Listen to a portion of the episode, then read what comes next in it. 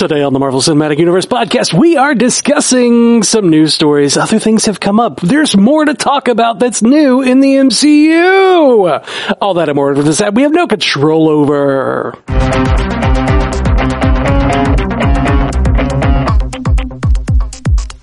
Welcome to the Marvel Cinematic Universe podcast. My name is Matthew Carroll. And I'm Jeff Randall. And in our producer chair today, we have the wonderful Melissa Khalil. How you doing, Melissa? I'm good, good. Happy to be here as always. Super happy to have you, my friend. Super happy to have you. And we're going to be doing a little news and feedback today, but we wanted to start off by mentioning we talked about the podcast awards a couple weeks ago. Yeah, we did. We did get into the final top 10, so thank you so much. Is it 10? Yeah, I think it's the top 10. In our category. Well, we're in the final slate for the TV and film section. So if you said when you went to nominate that you would volunteer to vote and, they sent you an email saying, hey, it's time to vote. You got to go vote and vote for us. Got to do it. Yeah. Apparently. So if you say you were willing to vote, they then pick the top 10,000 or something like that and send those people emails so they can vote. So not everybody can vote. So if you get the opportunity to vote, please vote. We would really appreciate it. And also just thank you so much, guys. That's incredibly rewarding to be in the top 10 of that. Whatever the listener's choice. It's crazy to have gotten into the the final slate with all the other podcasts that I keep hearing their names when other people talk about podcasts, and we're up there with them. Yeah, super, super cool. Big time. We hit it, guys. I got a stalker. Don't we all? So if we're in the TV and film category, if you get an email asking you to vote from the podcast awards, it means you were part of the nomination process. Just please follow through and vote for us. It'd be great. The other little housekeeping thing up top is we had two people win shirts recently that I don't think we ever said on the show. KL Bucks won a shirt for reviewing Animation Deliberation. And I think we just had him mention it on the Animation Deliberation, but I realized we should probably mention it here. So KL Bucks on Apple Podcast app or whatever. And then Westport Official won a shirt for reviewing us on the podcast app. So if you are KL Bucks or Westport Official, write us a message on mcucast@gmail.com. That would be wonderful. Oh man, I just went back and looked, and it's really funny. Katie Cat 317 said, "Don't listen to other reviews. Jeff smells great."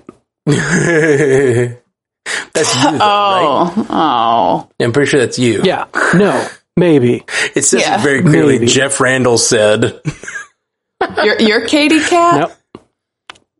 Nope. I've been holding on to this for a while, but.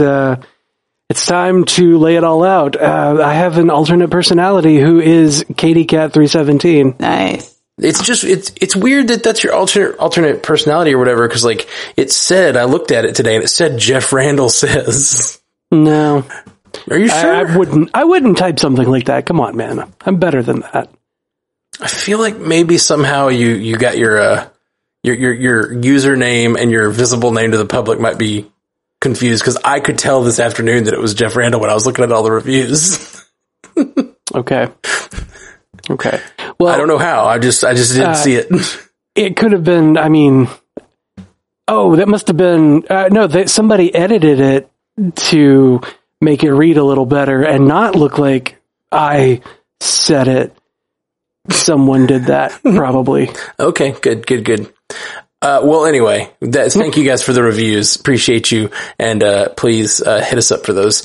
But let's get into the news. Let's see. We got a few big things going on.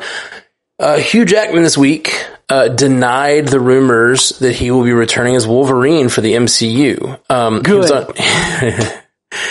Why good? Why good? Already? We're already at good? Yeah. Haven't you let me read the whole story and you're just jumping in and downing old Hugh Jackman? No, go ahead. He was in an interview with a show called Jake's Take, I guess an internet show. And he said, The fact that I am hearing about this from you, and there's nothing in my inbox from Kevin Feige, means it's probably, no matter what idea I came up with, not on the table. So he's asking him, like, what would you like to see them do in the MCU with your Wolverine?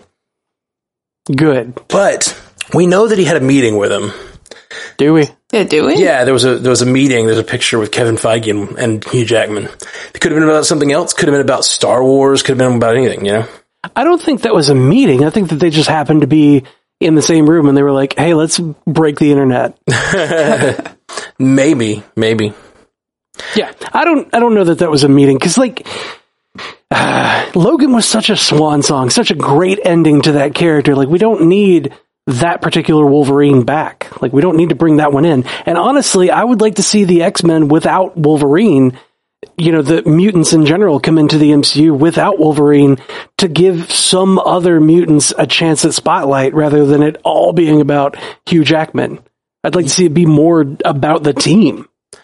I'm 100% with you on that. Like, I think that Wolverine has been too much the spotlight character. I do love Wolverine. I do think they've, like, kind of overplayed his hand over the last 20 years. And so, like, all of the things we they've overplayed his claw, if you will, over the last 20 years. So it's like, yeah, I'd like to see what an MCU Wolverine would be like, but they've kind of overplayed the hand of all the major ones. You know, I feel like Professor X has been overplayed. I mean, by two different people already. Same thing with, you know, Magneto and most of the, you know, the headline cast that we all know has been played by multiple people, kind of retold their signature stories in different ways multiple times. It's like, we need some of that fresh blood of the X-Men to be told a little differently and a little fresher. Yeah. Like, I don't want a Phoenix story, you know, 3 movies in with the X-Men. Like, give it a minute. Let them breathe. You just uncorked that. Yeah. Which, you know, it's one thing if you're 3 Jean Grey movies in and you get to the Phoenix, you know what I mean? Like, yeah, you're in you've had 20, just like, you know, you think about like Civil War or something where you can get to a Civil War story. It's only the 3rd Captain America movie, but you've had so much time with Captain America in the Avengers movies and so much time with Tony Stark in the Avengers movies that, like, it makes sense. Mm-hmm. And even then it's a much reduced story from what's in the comics. You know what I mean? Oh yeah. Like, it's nothing like the actual Civil War. It's basically just Rumble at the airport. And I freaking love it, but it's Rumble at the airport. Yeah. It's Rumble at the airport, and I'm here for it. West Side Story's non-musical edition at the airport, but, like, oh my God, think if they had met Star-Lord before that and, like, just decided to have a dance-off instead. Oh yeah, that would have been nice. That would have been so much better. Or if as they approached, Star-Lord was snapping and they're like, what are you doing? I think that's right? The storyline for an upcoming What If episode, is it not? Yeah. What if Star-Lord had snapped through the Civil War airport battle? I like it. It's just, we need somebody to do some, like, some hell of an editing job and take that Star-Lord dancing montage from the beginning of Guardians 1 and just put him in the airport. Yeah, I feel like he is even doing some snapping at one point. Like, I feel like you could make that loop. He probably happen. Was. Mm. He could have one of Hawkeye's arrows and be singing into that.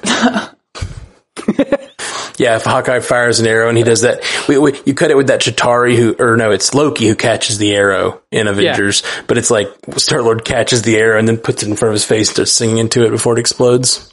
Yep. That would be so silly. So that would put him on. We were talking about the X-Men. Yeah, Wolverine. Iron Man's team. I feel like he'd be on Cap's team, right? Star-Lord would be on Cap's team.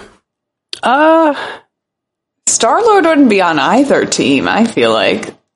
Well, I mean, if we're talking like pro Accords, anti-Accords, I think that Star-Lord would go more for autonomy, like personal autonomy. I think so too. He's a Ravager. There's no way he's joining the Accords. No. He also isn't a superpowered being though, so. This is a hell of a tangent. Yeah. He is a superpowered being. Yeah. Oh, that's true. We got Hawkeye and Widow who aren't superpowered human beings. True. It just depends on what his story is up till now. If he didn't if he's not in space at that point, like if this is the same reality where T'Challa got picked up instead, like what does Star-Lord become? You know what I mean? I'd like to see the inverse of that, because Star-Lord still has celestial DNA. Like, what does he become? Just living in his town, in his small town. Oh, that's so great. Oh man, I want to see the other half of that what if story. Like we got a decent one with the first episode where, like, you know, Captain Carter did her thing, but then Steve still showed up. Like Steve didn't just go, you know, fuck off forever, because he still got to be a part of things. But like, what happens to Peter Quill? Not even Star-Lord. What happens to Peter Quill? What if creators take this one for free? You should just have an end credit sequence of every What If episode. Should just be like the other character living their life if they didn't, like, the thing didn't happen to them. Like in this one, it's just Star-Lord like working at a bank or whatever. He's a bank teller. Yeah. No, he works at that Dairy Queen that the seed was behind. Ew. He just lives in Pawnee, Indiana, and he falls in the hole. That's the alternative timeline. Yeah, it is. He falls in a pit. Parks and Rec is the same universe as T'Challa's episode of What If. That makes complete and total sense, because do you ever see Chadwick Boseman in Parks and Rec? I think not. You don't. Can we say for certain that it's not the same universe? I don't think we can. I don't think Mephisto we can. Confirmed. Okay, let's move on. We have made a hell of a tangent. Yeah, really? The Mephisto is the thing where we're like, all right, moving on. Always the thing where I'm like, all right, we're moving on. Yeah, Mephisto is Matt's sports. We're talking about, like, Star-Lord being West Side Story. That's all fine. That's gold. That's what we do here. That's MTU cast canon. Yeah. All right, what's next? All right. So, no on Wolverine, yes on all the X-Men. That's where I'm Wolverine, but I just don't want him to be the only character they focus on. I would like to see, you know, a life given to all the other characters, for sure. I want Mr. Sinister. Gimme. Oh, but to actually speak to this story, which we're just talking about what we want from Wolverine, like, to actually speak to this story, I also just don't think that if this was a true thing, that he's going to reveal it on Jake's Take, right? Yeah, like, no, this could easily be a lie. This story means nothing. We've talked about it for a long time, but this story means nothing. When you can never believe things that come out of actors' mouths, especially when it comes out of, like, for Marvel stuff, like, because they're just told to lie. Like, lie to us. Lie to us, Marvel. You don't want Kevin Feige coming after you. Oh, yeah, no. He would wreck you. That looks like a man that would wreck you. Like, your career, your life, your body, all of it. Why do you have, like, Kevin Feige built up as like some sort of crazy hitman in your mind? No, he's not a crazy hitman. He gets other people to do that for him. That is the most powerful man in Marvel right now. Kevin Feige is the kingpin of the MCU. Yes. Honestly. Hugh Jackman's in his office and he's like, when I was a boy, I worked on the X-Men movies. It came out also this week, another news piece, the Marvel's standard agreement. It's been reported that Marvel's standard agreement is that comic book creators are given $5,000 when their work is adapted into the MCU. That's it? Yeah. And this has been a big, like, uproar on the internet of, like, well, that's not enough. What do you guys think? I mean, it's tough because, like, in the beginning of the MCU, they didn't know if anything was going to really work. You know, it was a big struggle. It's a gamble, yeah. But at this point, it's pretty well confirmed that, like, Marvel writes checks. Like, if it's got the Marvel Studios logo, a check is being written for it, and it's probably going to be a high grossing film. Right. Mm-hmm. Pretty likely. It's just like, how much really do comic book writers deserve, I guess, for making those stories that, like, they never, like, the MCU is never a direct translation of a story. So it's like, it's inspired by a story. Right. And, you know, maybe people ask for that story, but like, does that warrant, you know, something like what the actors are getting, or sure, something like what mm-hmm. the screenplay writers are getting, or, you know, probably not what like Kevin Feige's making, but he's got more money than probably needed at this point. I'm assuming he's making bank. Do we have like an example of like one of these characters that was used? I don't think so. So the articles that I've read, it basically just like is a general thing. And like there are, they did talk about in the articles, like there's something called like a special character exemption where a comic book writer can petition Marvel and be like, I created this character and they are significantly different than anything else you have. And then Marvel gets to make a decision whether they want to make a special relationship for that character. And so it's possible that there are, and it is definitely that there are some creators who are getting paid differently for certain characters, but like, it sounds like it's hard to know. Cause if you think about it, like, by the way, it's $5,000 and a ticket to the premiere, which is like, I mean, I guess that's better than nothing, but that's the thing I think about this story. Like, for a long time, comic book creators got nothing for the movies, like in any other comic book, movie companies, because they got paid for making the comics and then the movies were completely their own thing. And the comic book, and since the creators, the comic book companies own the stories, they weren't paying them anything. So this is better than nothing, which is what they were making before, but it's still like a pretty big disparity when the person who came up with the idea for the story, like let's talk about something like Black Widow. That movie is pretty similar to the comic book Black Widow. I mean, like there's some differences, major differences that you guys talked about on Source Pages. Yeah.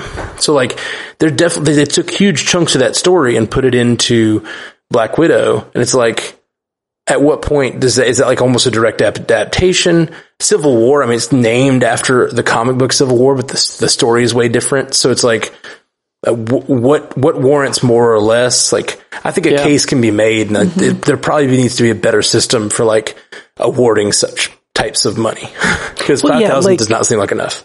Like Ed Brubaker, renowned comic book writer, very much known for his run on Captain America.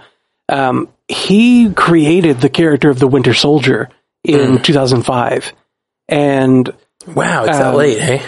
Yeah, it's been that long, huh?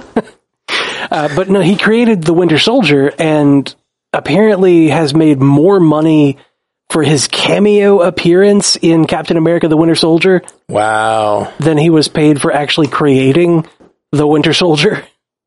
Not a good look. Not a good look.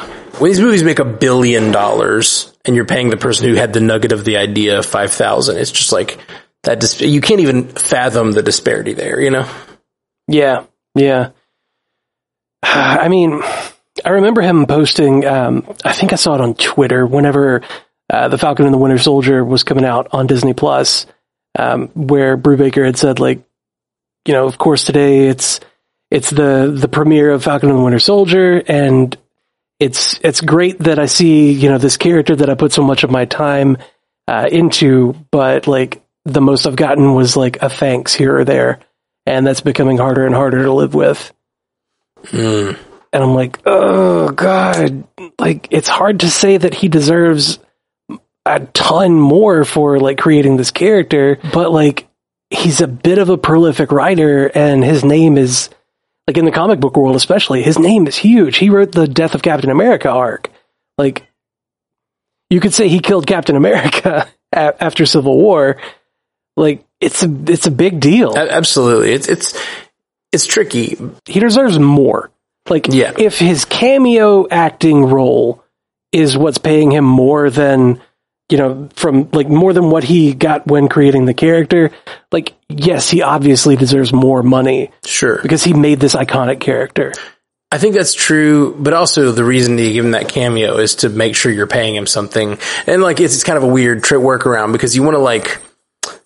They want to have a small, because like, so let's say a comic book creator says, well, you pulled this one line that he says from my comic, so I want this much money. You know what I mean? Like, yeah. It kind of makes sense to have like a baseline that you sort of build from.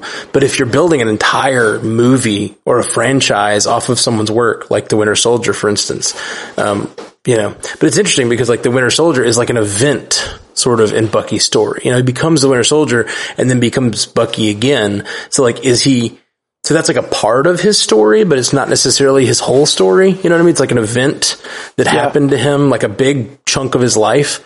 That's the problem. It's impossible to sort of calculate all of these things. Yeah. Mm-hmm. I think it's something that we, as non-financial professionals, are not qualified to discuss. True that. Sure. Other than to say, like, they deserve more. Yeah, and that's what the internet is all kind of in an uproar saying.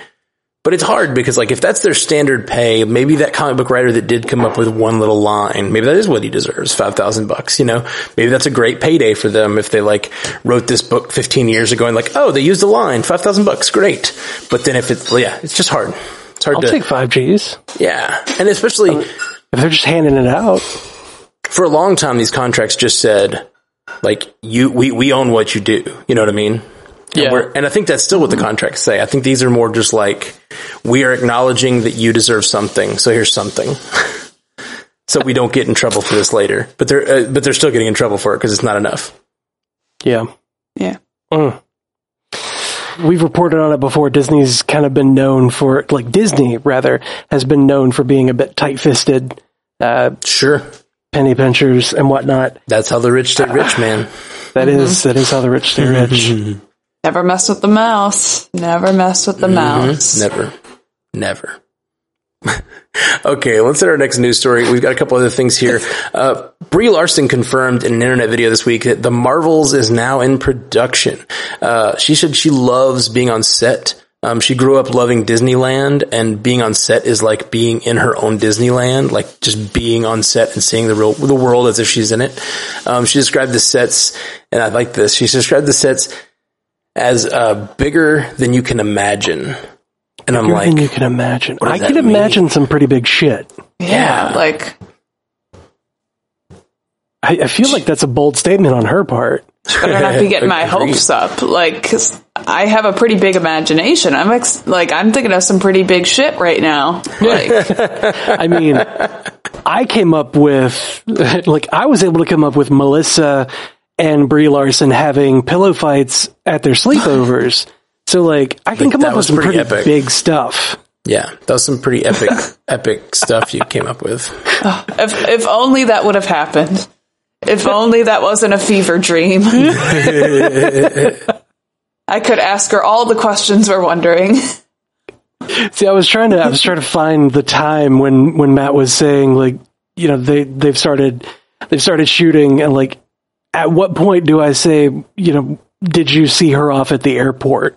Like, did I send her to set? No. Yeah. Did you? I did not. Did you give her a hug before you sent her off to set? That kind of thing. Yep. Did I give her a high five and be like, nice kiss on the cheek today. Yeah. Nice kill it today, Carol. She's going out. Higher, further, faster, baby. Higher, further, faster. And she does the thing. And you're like, yeah. She like gets on her private jet and leaves. Yep. No, she just flies away. She just takes off herself, flies away. She actually has the powers. She can do that. You think it's special effects. Nope. She can actually do that. She's actually binary. Also in the news, Brie Larson, reported by a known associate, can fly. Confirmed. Reporting by that in the NCUcast. Notice. Oh my god. Okay. Did she have any other news on this story other than that it started shooting? Like anything about what's her name? Teyonah Parris? No, nothing about that yet. What's her name? But the other big thing about it was that Sam Jackson also posted this week about, he said something like "good to be back" or something like that, and it was him taking a picture of the hairpiece for his mustache and beard to be Nick Fury. He doesn't grow that? Apparently not. Yeah. So seems odd. Yeah, it's weird. But it appears that he is also on set at the same time that Brie Larson's talking about being on set, and they have not started shooting Secret Invasion yet. So it appears that Sam Jackson is going to be in The Marvels, which had not been announced, but he him sharing that picture sort of implies it. That's awesome. Yeah, we're assuming that this movie occurs after the events of WandaVision then. Yeah. If the actress who plays Monica Rambeau in WandaVision is in it, right? Yeah. Teyonah Parris. She is, yeah. Right? Yeah. I think so. She has been confirmed to be in it, but so has Iman Vellani. And that's why it's, a series of Marvels. The Marvels. It's a set, a trio. As much as I like the name The Marvels, it is, I feel like as a casual viewer of these movies, it would be kind of cheesy. Like, Marvel, They're making The Marvels, Yep. I've been watching Marvel movies all this time, and now they're making The Marvels. It feels like they're going to be like a 60s doo-wop group or something. I hope so. Oh, yes. Yes. They're the background singers for when Peter Quill comes in. Well, Peter Quill comes in snapping next to Tobey Maguire's Spider-Man, of course, who's also joined the verse by then, and they're both snapping. Yeah, yep. And it's dancing. Spider-Man 3, right? Exactly, the emo Peter Parker. Yeah, exactly. Excellent. he's doing that dance that he does. I cannot wait to watch those movies again soon. I'm very excited. We're supposed to cover them on Bingers Assemble soon, and I am super pumped. Oh, God, that is soon. Yeah, we need to get started on that eventually. Yeah. It's okay. We got like 4 months. It's fine. We'll figure it out. We have plenty of time with, a completely open window to be able to record those things. Lots of free time coming up. Yeah. So, the last time we saw Teyonah Parris, the character of Monica Rambeau, she was being told that a Skrull's superior, who is in an upward direction from where they were, wants to talk to her. And we assume that's Nick Fury, because he's been shown in space as far as the ending of Spider-Man Far From Home. It's Nick Fury that's far from home! Anyway, obviously that means that Captain Marvel is going to be in space, and then Monica Rambeau is going to go join him, but how does Iman Vellani come into this? How does Kamala Khan happen? How does she get roped into whatever space thing? We don't know anything about her yet. We'll know a lot more once we see Ms. Marvel sometime either this year or early next year. Because right now we know where Monica Rambeau left off because we know where Monica Rambeau left off. We've never even seen Ms. Marvel yet. Right. No. Right. So sure we'll be able to connect those dots. This movie's slated to come out November 11th of next year. Man. That's so soon. Yeah, that's not too far off. No. Not too far at all. Speaking of November releases, Eternals is keeping its November release for November 5th. Oh, thank God. That's what they say. As of now, they're saying it's keeping its November 5th release, despite all this Delta variant madness. Cross your fingers and toes, people. Cross your fingers and toes. I'm going to go get some extra doses of vaccines. I'm going to get all 5 shots. Probably get superpowers. Yeah, for sure. It's so interesting to think about Disney's calculus right now on whether it's worth it to make Marvel content in this lull period of COVID and Delta variants and movies are not making as much because people won't go to the movie theater. It was considered a big success this weekend that Free Guy made $28 million. Because that's just a good weekend for right now. But that's a really bad weekend normally. Yeah, that's so little. That's so not a lot of money at all. Especially for as much as they put into it. Yes, exactly. Mm-hmm. So, by the way, Free Guy is freaking awesome. We're supposed to cover it on Bingers Assemble soon. Love it. I think it's great. I saw it yesterday. Okay. But it's really, really good. A couple great Marvel references, by the way. Really, really cool. Wouldn't expect anything less from Ryan Reynolds. Yeah. So. Super fun. I mean, it's interesting too, because this whole ScarJo stuff that's happening, that was because of the hybrid release of theaters and Disney Plus. So, yep. you know, how, do they do Disney Plus releases going forward for Marvel stuff? I don't know. They need to get some paper on it if they do, like get some contracts signed.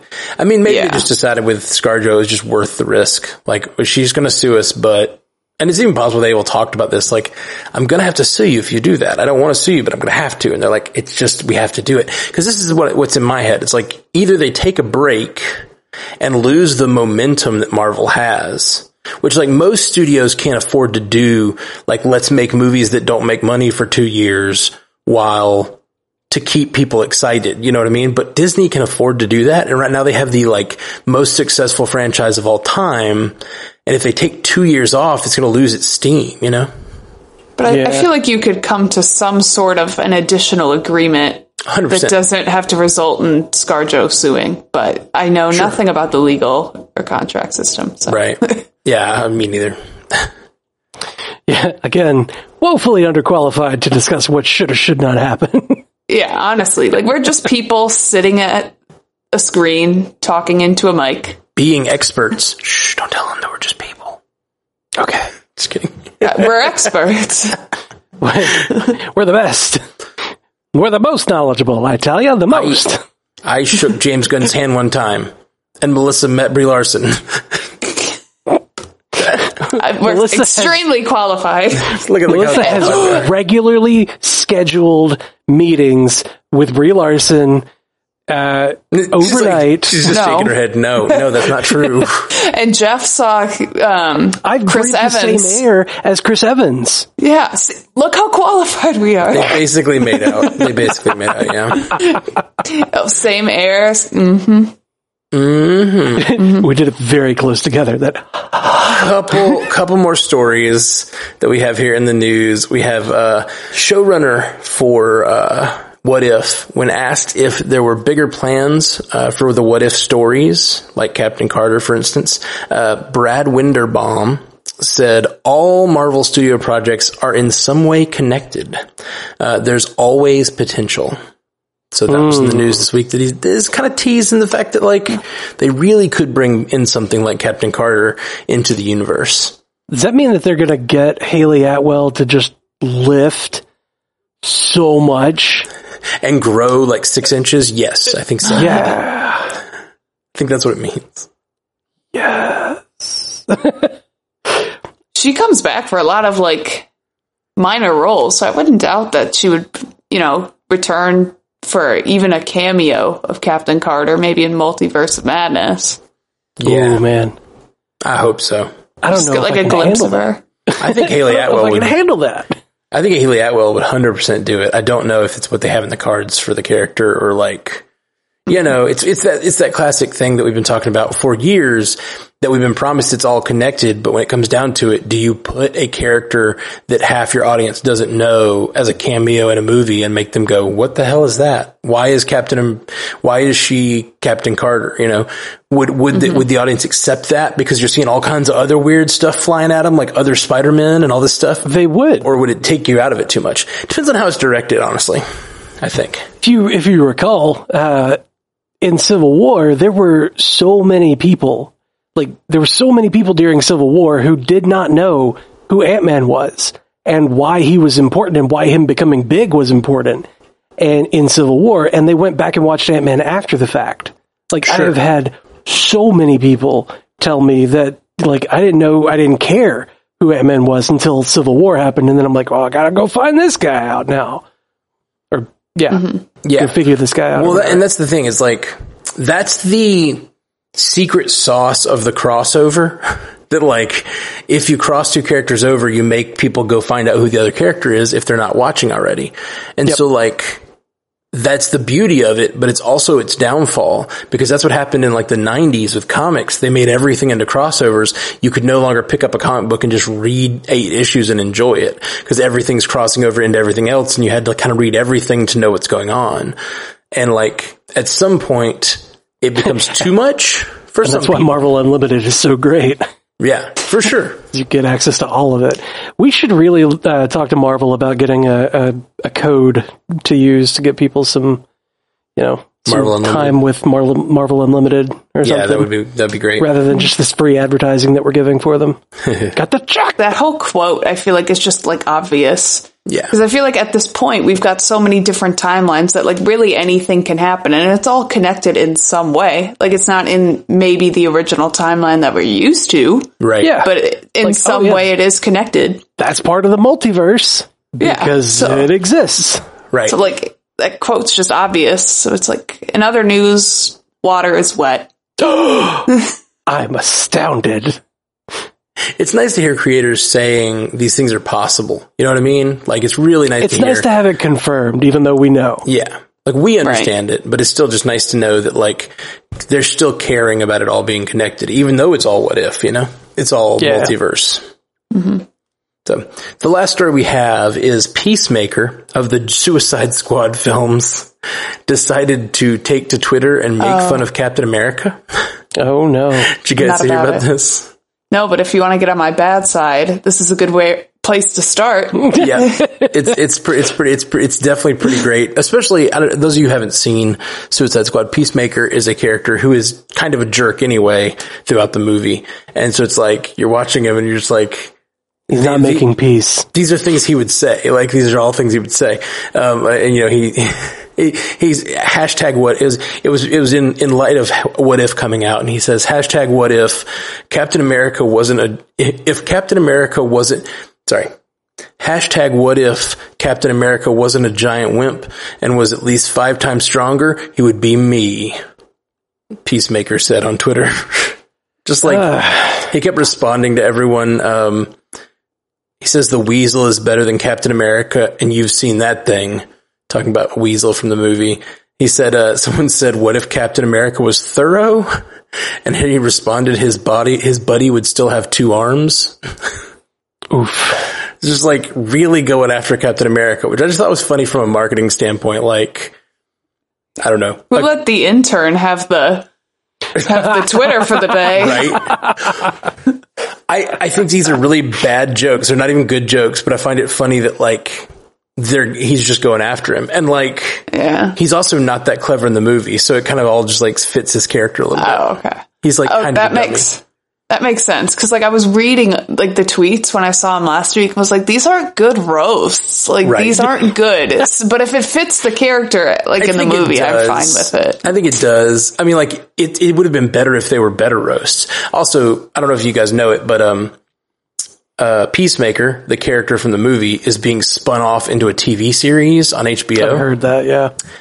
I am floored for it because James Gunn wrote it. He's like, apparently the COVID shutdown happened and James Gunn was like, what do I do with all this free time? Why don't I write a, like, whatever, 6 or 10 episode treatment of this pilot for Peacemaker? Because he was just done making the Suicide Squad.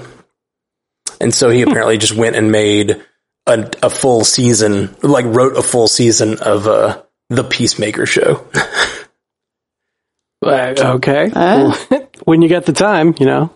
Right? So anyway, I think it's good. I'm excited about it. We're going to cover it on Pandavision, I think.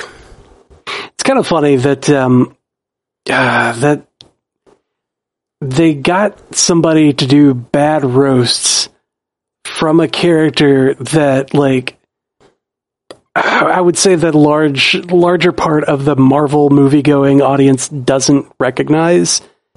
So, like, their attempt to get some light shined on their character was just kind of like, who the hell is this guy? Like, it would result in basically all the Marvel fans being like, who the hell do you think you are? Just being like, but also why though? I mean, and you guys can blame me for this because I do love the movie, but like we're talking about it. You know, that's the whole point. The internet was talking about it. There were tons of articles on every like whatever, you know, oh look, the official Peacemaker thing is roasting Captain America because they're kind of Peacemaker is an American like, you know, beacon of freedom type character. And so it fits the character to be sort of like, but he's like a dark version that doesn't have the moral fortitude that Captain America has. So it's... Oh, so he's U.S. agent. Kind of, but not. I mean, he's close. Like, in just pure characterization, probably closer to U.S. agent. Okay. How do we have a discount? Captain America. So much of a bitter roast. What do you think the D in DC is for? If John Walker was great value Captain America, what does that make this guy? Like, what's lower than great value? Dollar General, probably. Mm. No, that's still too nice. We're talking about DC here, Jeff. Oh, sorry. Thrift store? Like a card on the side of the road. I don't know. Yeah. You know the stuff that gets stuck in the sewer grates when it rains?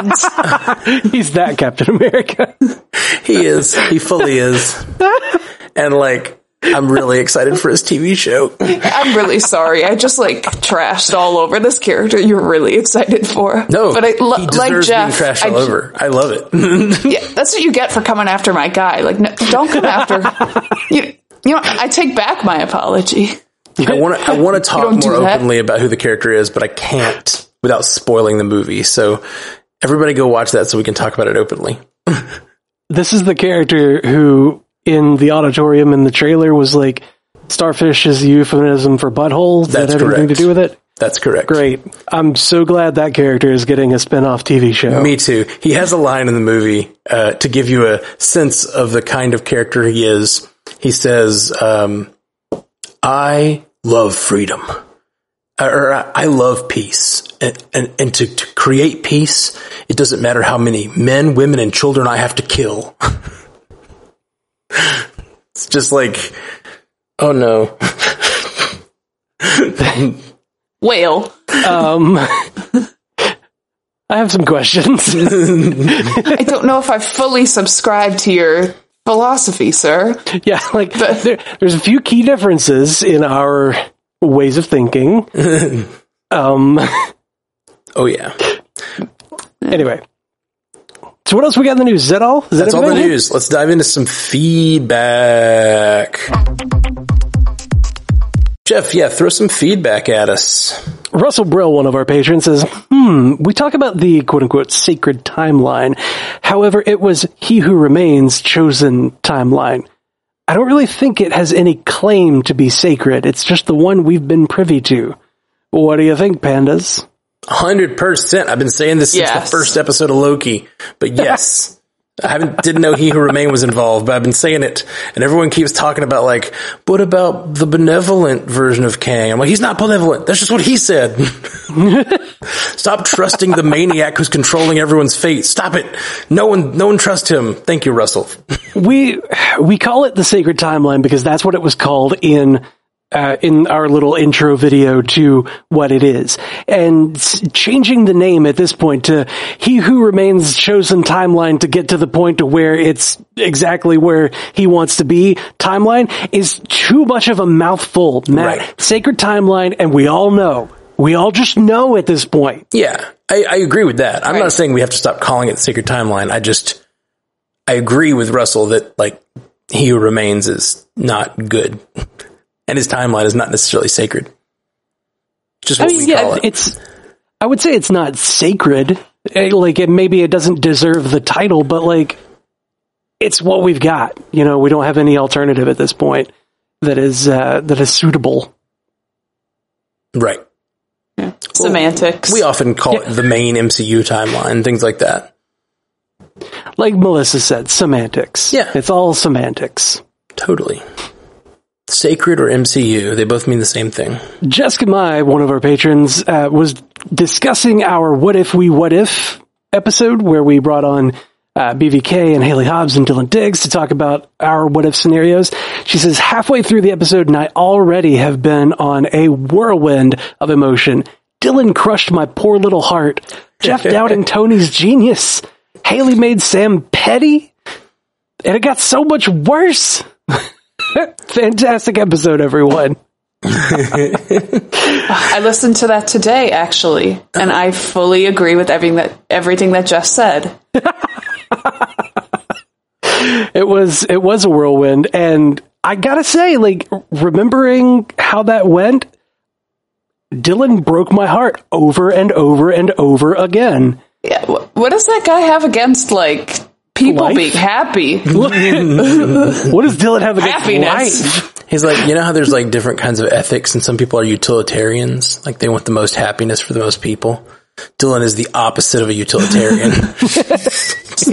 No one gets to be happy. It's like if everybody has to have the same level of happiness. 0. Yeah.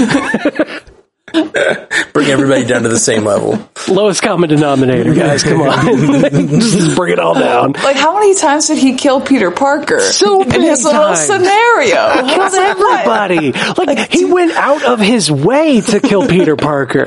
He was like, we're going to drop a nuke on New York. And by the way, guess who else lives in New York? Peter Parker. He's too young to do anything about it. I'm like, dude. Why?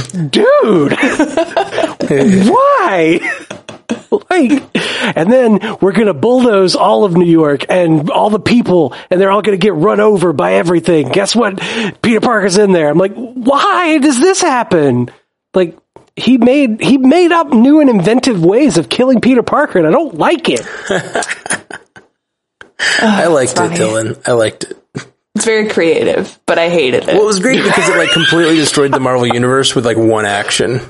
Yeah, right? And I liked it. Mm-hmm. It's like a thanks, I hate it kind of situation. Like, oh, that was fun. It was a fun discussion. I don't like how I felt about it. I get that. Each of those scenarios hurt me. Yeah, for sure. It looks like we have somebody else, Haruka, she, her, on Twitter, also talking about that episode. Yo, I'm listening to your What If We What If episode, and guys, the answer to What If New York Got Bombed is X-Men. NYC may be demolished, but I'm thinking of the surrounding areas that would have been irradiated, which might create mutants in the people who survived. I love how everyone brings up, like, any kind of variation that encounters the MCU. Like, everyone's like, this is how we're getting mutants. This is how, even in our What If episode. But I like it. I like the creativity. And isn't the mansion in upstate New York? Yeah, it's in upstate New York. The compound. It's not, like, anywhere near NYC. Like, sure, but depending on how big the blast radius was and the radiation spillover. I think upstate's, like, 4 hours away from the city. Yeah, New York's pretty big. Gotcha. Big state. Listening to that episode, like, got me thinking, like, what would happen? I feel like Thanos just comes down, grabs his stones, is like, bye, bitch, and just, like, demolishes everything. Like, that was my thought. Like, people are like, oh, mutants, and, like, and I'm just like, I think Thanos just is like, my stones. I have my mind and my space stones now. Thanos yelling, my stones is really funny. My precious. Yeah, my precious. Gollum. I can just imagine Thanos, like, hunched over, like, and, like, you know, doing the, like, the lumbering back to his ship with the stones. He's like, my precious. God. I mean, at that point, he has 2 stones, and what, the time stones across the street. The time stone would have been caught in the blast. Yeah. Yeah, probably just sitting in the rubble somewhere. Probably. Like, he's got 3 stones at that point. He's halfway there. Yeah. Like, he's probably demolishes the world at that point. Just having the space stone and the mind stone and, you know, even the time stone at that point, like, that's enough to make him the most dangerous being in the universe. Like, he can go anywhere he wants. He can control minds. You know, like, he can rewind time. If he got if he went and got that one, like, Jesus. Like, Banner even says in Infinity War, he's got 2 stones and he's already the most powerful being in the universe. Like, he's got 3 in this scenario. Yeah. Mm-hmm. Like, got no chance. Plus, the Avengers are dead. Even just the 2 that he had, though, like, the power and the space stone, like, those together are real skronk. Yeah, you can wreck house, like, go anywhere and destroy anything. Like, what are you going to do? Like, that makes those real strong, but, like, those other 3 that we're talking about, like, they're still really powerful. Like, it's real good to have those. Mm-hmm. Mm. All right. So Thanos whoops everybody's ass. That's what we ended up on. Yeah, that's a good point, though. I like the thought there that, like, he was literally watching that portal close, so, like, he would totally have come on in. You're right. Of course, I guess maybe the nuke would take out the portal generator, maybe. Yeah, it would wreck the portal generator and, like, that device. Like, we said that in that episode, like, it would destroy that device So like the portal generator would be turned off, but he was still able to activate the Tesseract remotely. That's true. If memory serves. If I remember correctly, they said that with the generator, he could make something big enough to bring an army through. Right. He could open it big enough and wide enough and for long enough. For the Leviathans. Yep. Yeah. I mean, even if the portal doesn't work and he can't activate the Tesseract, he knows where it is. He could just jump. Yeah. Just, you know, scoot on over to the other side of space. Just scoot my way on across. Scoot my stones up and be on my merry way. Scooch on over to the other side. You guys seem like you're having a bad day here, all this radiation. I'm gonna grab some of this. Y'all don't mind me. Sorry to make your day worse. I'll be in and out. I'll go. I gotta grab one thing. Okay, like three things. Excuse me. Don't mind me. This wasn't me. I didn't do any of this. It was like this when I found it. This was you. You did this. This is the long-haired one.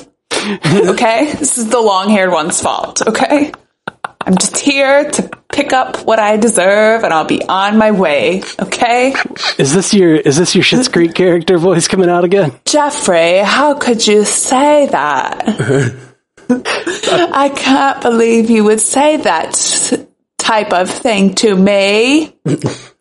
I'm sorry. I still haven't seen the show. See, it makes no sense, but it's funny though, right? Yeah, it's still funny. Good character voice. Thank you. I like it. You should keep that one. Thank you. I will talk like this all the time from now on. Please don't. Just like I did at the Nutcracker Theater where I opened my first film. What the hell? Again, this makes more sense if you've seen the show. People that have seen Schitt's Creek are loving it. Yeah. The Schitt's Creek fans out there. Yeah. All those the MCU Schitt's Creek crossover fans. Yep. Some overlap there, I'm sure. Oh yeah. Emma Parker said hi. Blah, blah, blah, blah. That's not what she said. Whoa. Related to Melissa again. Yeah. Again, a family name. Emma Parker said, "Hey guys, I've been a listener for a while now, and I've just now decided to write in. So first time, long time. Me and my brother were talking, and he came up with a theory that was so good I had to share it. In the comics, a young Nathaniel Richards becomes Iron Lad after he shut down Kang. What if in the MCU/MCM, he joined up with Kang? It would be pretty cool to see Kang and a bunch of variants of himself fight Ant-Man. Maybe in the end, he can become good and become Iron Lad. I really don't care as long as we get a new Iron Man. I just wanted to know what you thought about this. Keep up the great work. Love you 3000, Emma." Thanks, Emma. Thanks for writing in, finally. Finally? God, for a while now. First time, long time. Yeah.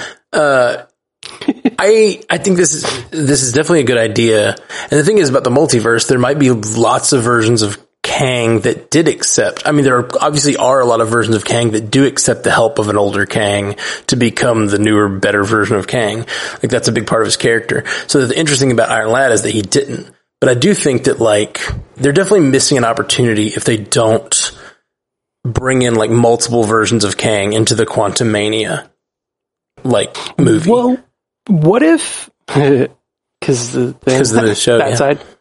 What if we get a young Iron Lad that's being a jerk, and then out of nowhere, boom, young Iron Lad who's not a jerk, like, decks him. Sure. And then they have a fight, and Scott's like, "What the hell is going on here?" You get that classic, like, Kirk moment where he's like, "No, kill him! No, kill him! Yeah. No, he's the bad guy." Yeah. Like it. And you know it's a good one because he says, "You can't make a good decision, kill us both."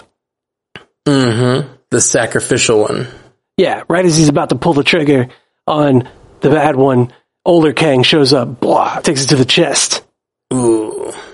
Always, that would be so funny if, like, always see of Kang is Jonathan Majors showing up to be murdered in, like, a scene.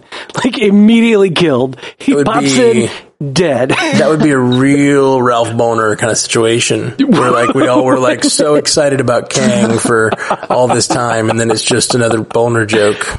Yep. just shows up and gets stabbed. He shows up and gets stabbed and says, "What a boner," as he falls dead. Yeah. Put it on the board. Put it on the board. Because multiverse, it's a possibility. Or no, because multiverse, it exists. It's a certainty. It's a certainty. That's a great place to end it. Let's wrap this one up. So that's why Emma has never written in before. We just end all her feedback on a boner joke. Yeah, that's fair. It's fair. Please forgive us, Emma. Emma, you can write back in, and we won't make the next one a boner joke. I can't promise that. I won't remember. Yes, it's just like not a promise I can make. We're not going to make that promise. I'll try. All right. Michelle Kuchera is up next. She says, in prep for What If, my brother and I watched Peggy Carter's Legends episode that they released the same day. We were so surprised to see a brief flash of footage from ABC's Agent Carter. What does this mean? Is it canon? Thanks, Michelle. It better be. She also says, P.S. my brother and I are in our 30s and bonded in the pandemic by watching all things Marvel together. I thought it could have read as if we were kids. Yeah, that's totally funny. That's great. So, yes. I mean, at least that scene is canon. Just depends on when they decide to do something that isn't canon. You know what I mean? Yeah, but I thought that Agent Carter was brought canon, like, because we saw that version of Jarvis in Endgame. Agreed, but if they ever wanted to do something that was, if they ever, like, let's say they wanted to make the dark dimension something different than it was in Agent Carter, I don't think they would hesitate to, like, change the way they view something because of something Agent Carter did. Yeah. And so, like, I think as of now it's canon, but I think they could easily decanonize some parts of it by, like, changing small things. But now that the multiverse exists, it's just like, oh, that was just a different little, you know. That was a variant. Meh. Little meh. It does make me nervous, though, that they didn't, it was like a single shot, I think, from Agent Carter.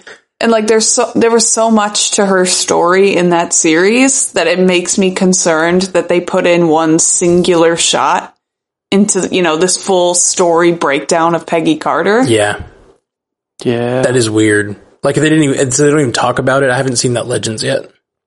Man, the emotional struggle needed to pour out Steve's final vial over the river, like, that is such a... Yeah, exactly. I know, Melissa. I'm sorry.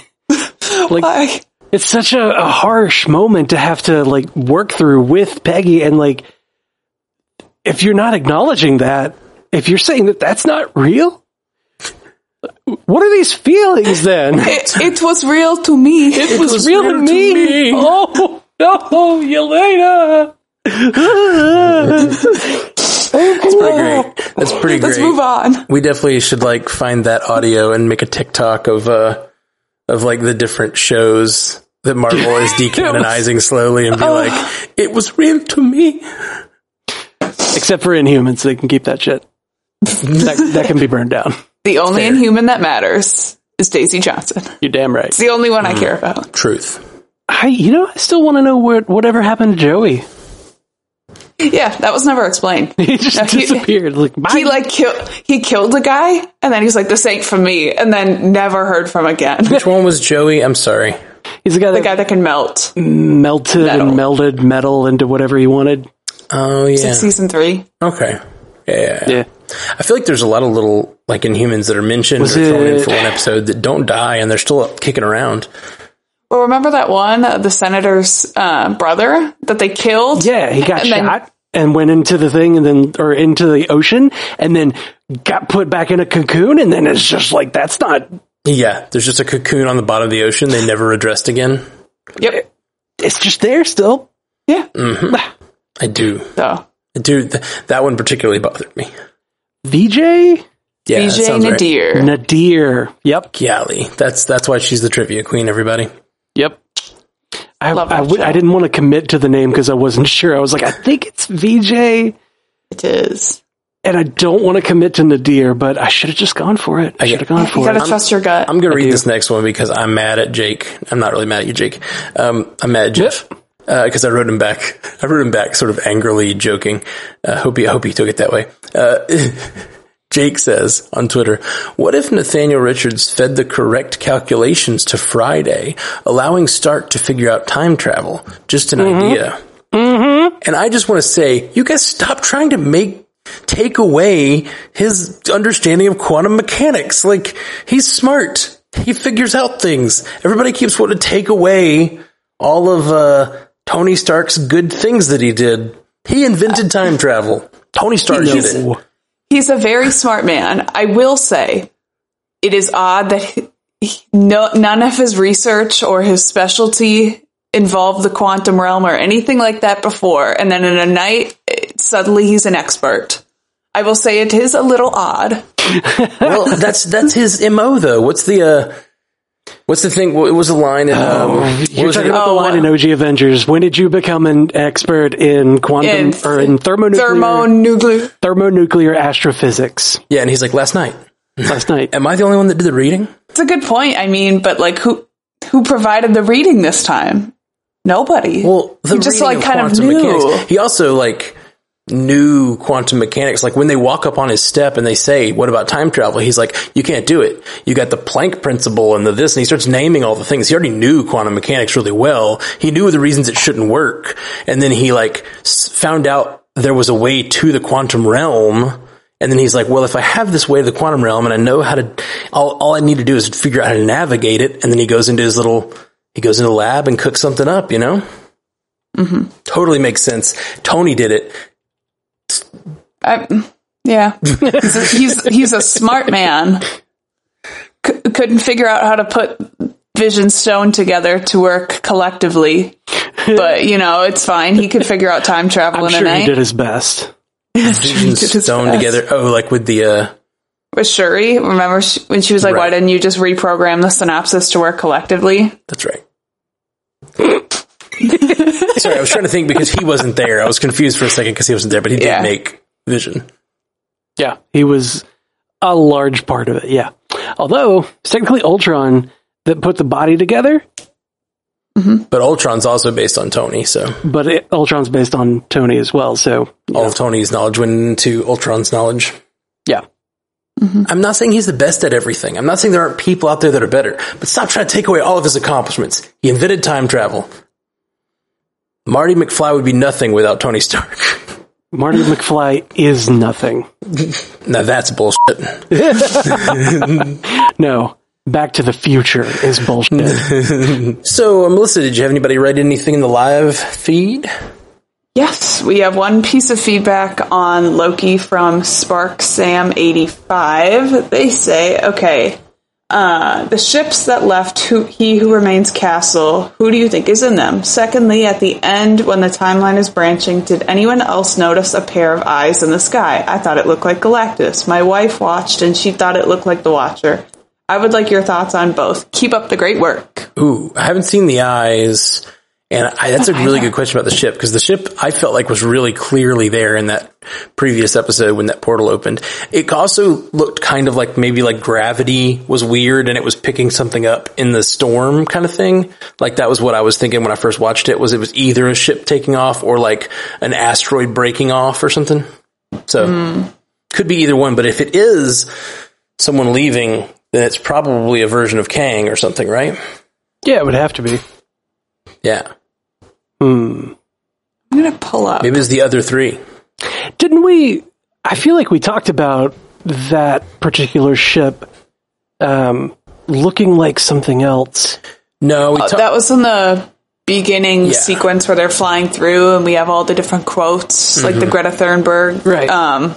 Yeah, there's a ship that flies toward it, which was confirmed. Yeah. I don't know. No, I don't know if it was confirmed, but I have seen a YouTube video of someone breaking down what ship that is, and it's crazy.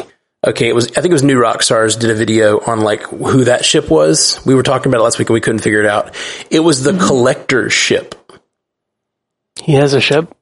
Yes. Which we don't ever see it in its full like glory, but in the background of the Collector's office, you can see the front of that ship and the wings off to the side. It's like covered, those little pods are kind of covering most of it, but that is the ship that we see in the beginning intro of Loki. Can someone get us a screenshot on that? We'll talk. We'll figure it out later. Go watch the new Rockstars. It's pretty convincing. It's back there. It's back there. Are you telling people to listen to other content that is not yours? I refuse. They're way bigger than us. I refuse. They got way better research budgets than we do, which is zero. Yeah, I refuse to patronize the competition. Mm-hmm. But no. But their theory was actually that the Collector, if you watch that moment, the Collector is like heading away from that sort of galaxies that are spinning or whatever. And like their theory was that the Collector knew that it was coming, the destruction of the timeline. And he was like trying to get beyond some sort of event horizon so he could survive with his collection.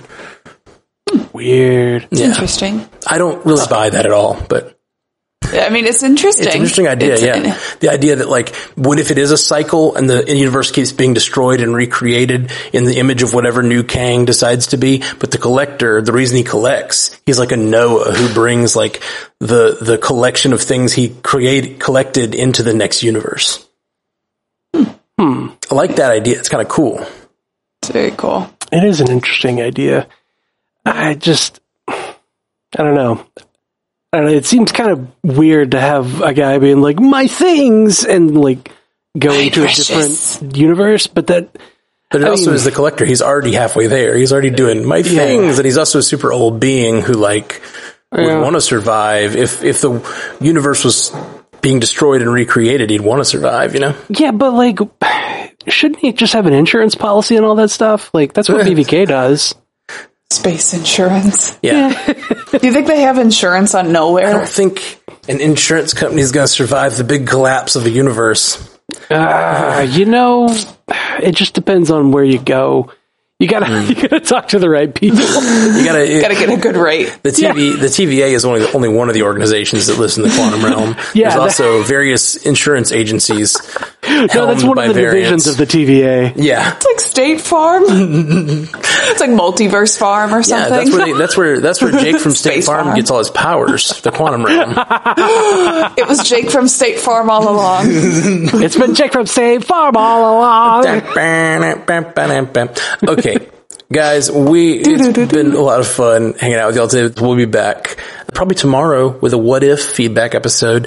And then we'll be back on Tuesday night with our late night. Wednesday morning. Let's be real. It's Wednesday morning. Wee hours What If, as it were. So we'll be Tuesday night, Wednesday morning at 2 a.m. We're going to be covering What If. So come do the live watch with us. There will be a link in the description. Come follow along. It'll be super fun. Peace. Until next time, true believers. I'm not going to do it this time. Oh, come on. I'm not going to do it. Bye. Bye. Thank you for joining us for the Marvel Cinematic Universe podcast, available everywhere you get podcasts, and now a video version streaming live on twitch.tv/strandedpandatv and available at youtube.com/strandedpanda. And if you'd like to learn more about all of our other podcasts, geeky projects, and ways to support the network, visit strandedpanda.com.